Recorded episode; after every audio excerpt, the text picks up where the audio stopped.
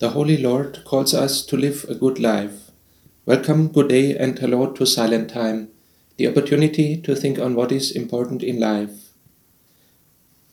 The Holy Lord calls us to live a life worthy of Him. In Leviticus 19, verse 2, He says, You shall be holy, for I, the Lord your God, am holy.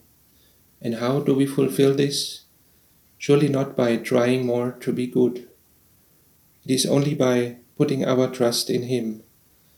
And since the Lord is holy, so He does not tempt us to do bad things. If we try to approach to the Lord, then automatically we will understand what is good and what He wants us to do. He does not tempt us to do bad, rather, He wants us to do good and to follow His good example in James 1 verse 18 it says, In fulfillment of his own purpose, he gave us birth by the word of truth, so that we would become a kind of first fruits of his creatures. And a few verses before it says, Happy are those who remain faithful under trials, because when they succeed in passing such a test, they will receive as the reward the life which God has promised to those who love him.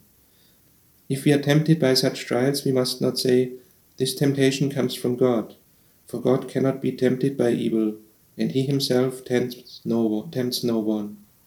But we are tempted when we are drawn away and trapped by our own evil desires.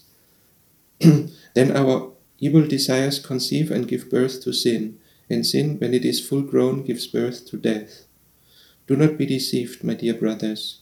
Every good gift and every perfect present comes from heaven. It comes down from God, the Creator of the heavenly lights, who does not change or cause darkness by turning. By His own will, He brought us into being through the word of His of truth, so that we should have first place among all His creatures. Remember this, my dear friends. Everyone must be quick to listen but slow to speak and slow to become angry. So that is the example how we should do. Quick to listen and slow to speak, and if more slow to become angry. Human anger does not achieve God's righteous purpose. So get rid of your filthy habit and all wicked conduct. Submit to God and accept the word that He plants in your hearts, which is able to save you. James 1 verses 12 to 21. Lord, we praise your holy name. We praise your holiness. You are holy and far more holy than we can imagine. If we try to approach to you, normally we cannot. We cannot withstand because your holiness is such a bright light that we are too dark that we cannot we cannot see you. And yet you reveal yourself in your word and also in our daily lives, what you let happen to us, and if we just understand what is going on.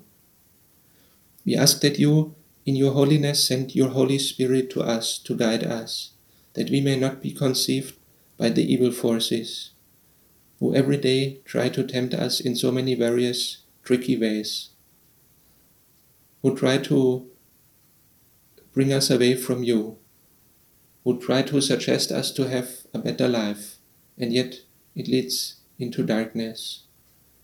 In so many decisions every day, we ask that you may protect us in this life, that you send your Holy Spirit and guide us, for example, to be quick to listen but slow to speak and slow to be angry, and also in so many other things. We thank you for your word and we ask for forgiveness for what we have done wrong, where we have not been good representatives to you on this earth. Thank you for your love and for your patience and for your forgiveness.